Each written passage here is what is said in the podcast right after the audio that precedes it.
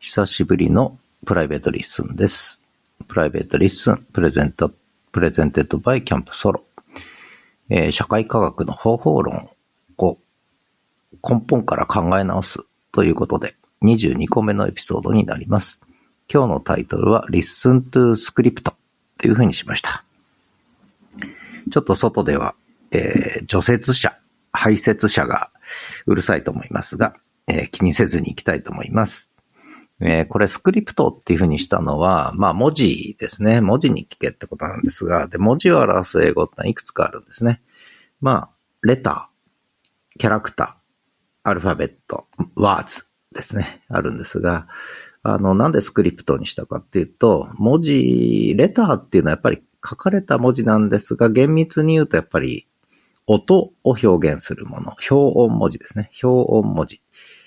音のみを表す文字ですね。これがやっぱりレターなんですね。で、ワードになると意味を持つ文字になるんですが、実はワードの一個手前にキャラクターってなって、キャラクターってのは例えば日本語の漢字なんてあれはもうまさにキャラクターですね。表意文字とか数字記号などはキャラクターっていう風に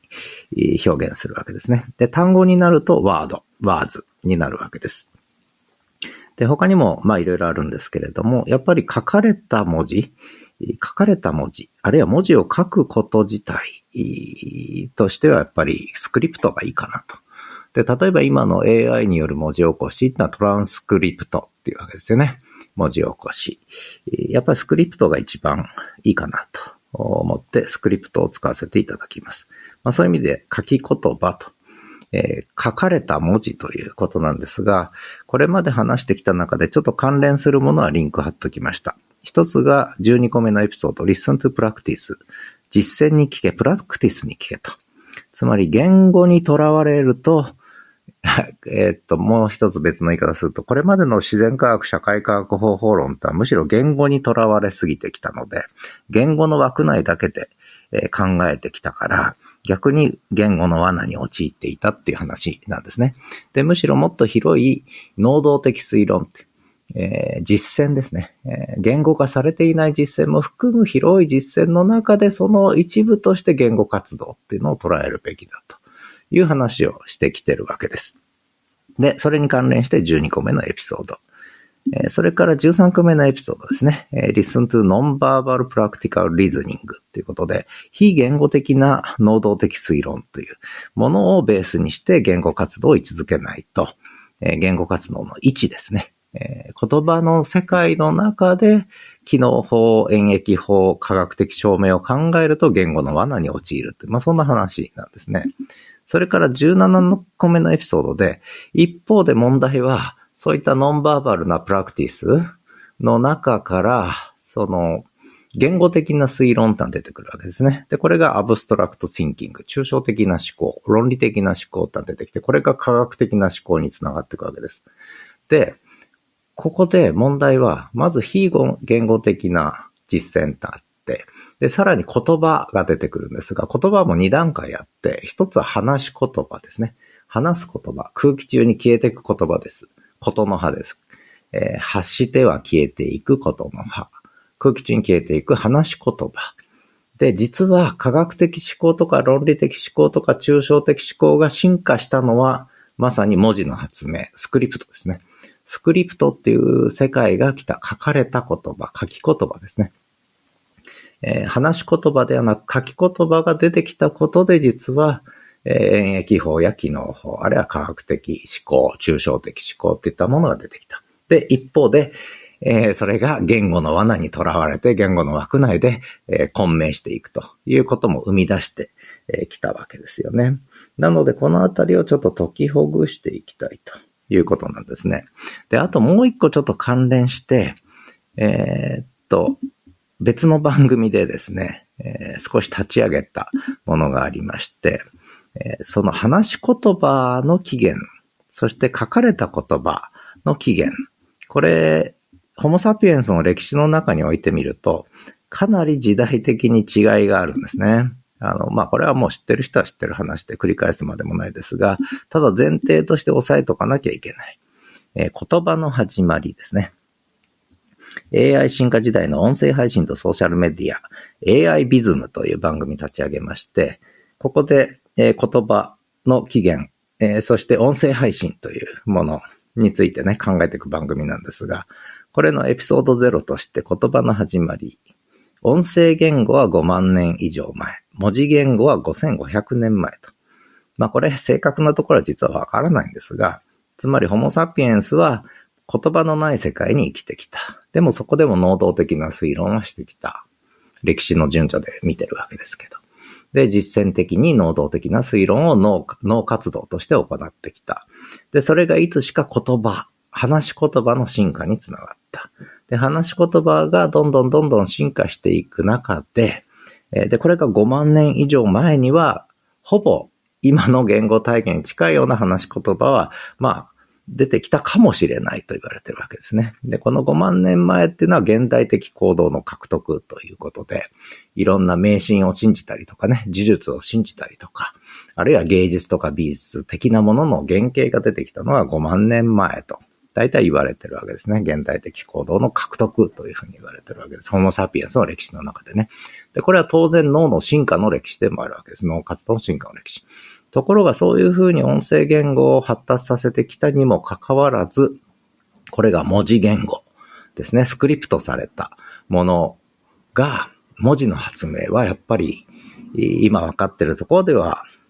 やっぱり5500年前ぐらいだろうと言われてるわけです。それ以前にも、原文字といってプロト、プロトライティングってね、えー、いうものはあったと。絵を描いたり、ね、えー、なんか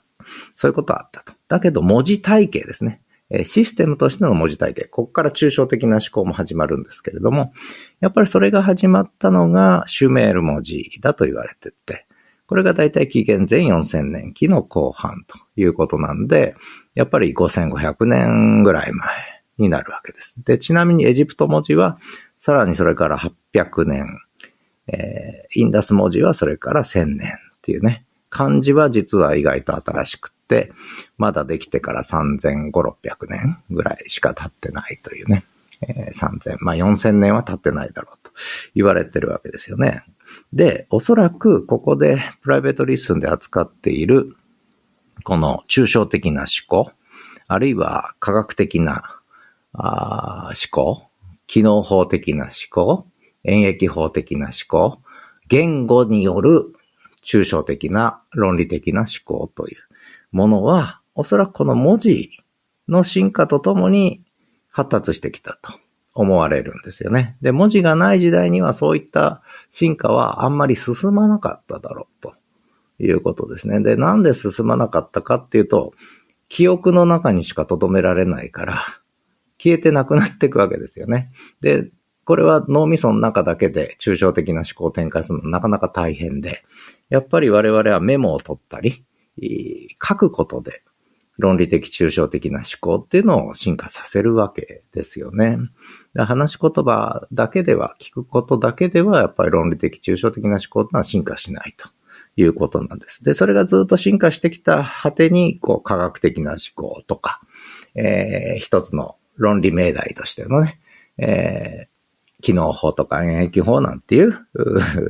まあ、これが証明法だなんて言われるものが出てきたっていう。で、これはすべてスクリプトされた文字の体系の中での出来事だっていうことなんです。で、これをホモサピエンスの歴史の中で見てくると、今言ったように、音声言語が、えー、20万年前か、もっと前か、から始まり、ただ、今の言葉につながるような音声言語はせいぜい5万年前ぐらいからだろうと。だけど文字の発明はもっと後のせいぜい5500年ぐらい前からだろうと。で、そこからこういった抽象的な文字、言葉による、書かれた文字による論理的抽象的な思考が始まったと。で、そしてその枠内で実は、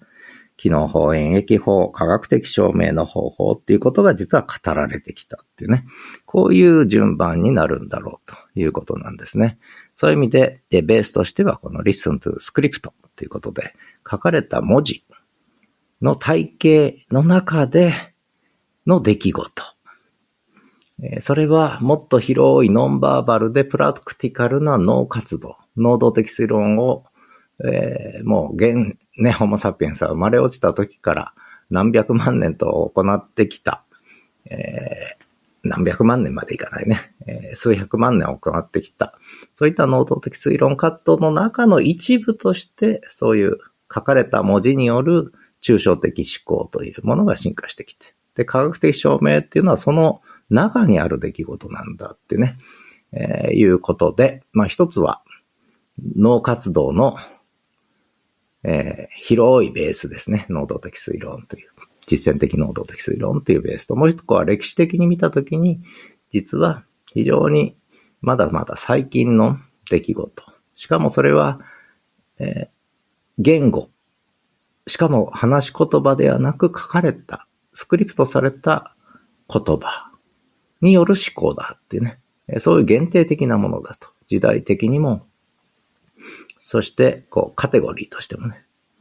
えー、やってる脳活動の一部だっていうね、位置づけをここでまずはっきりさせたいと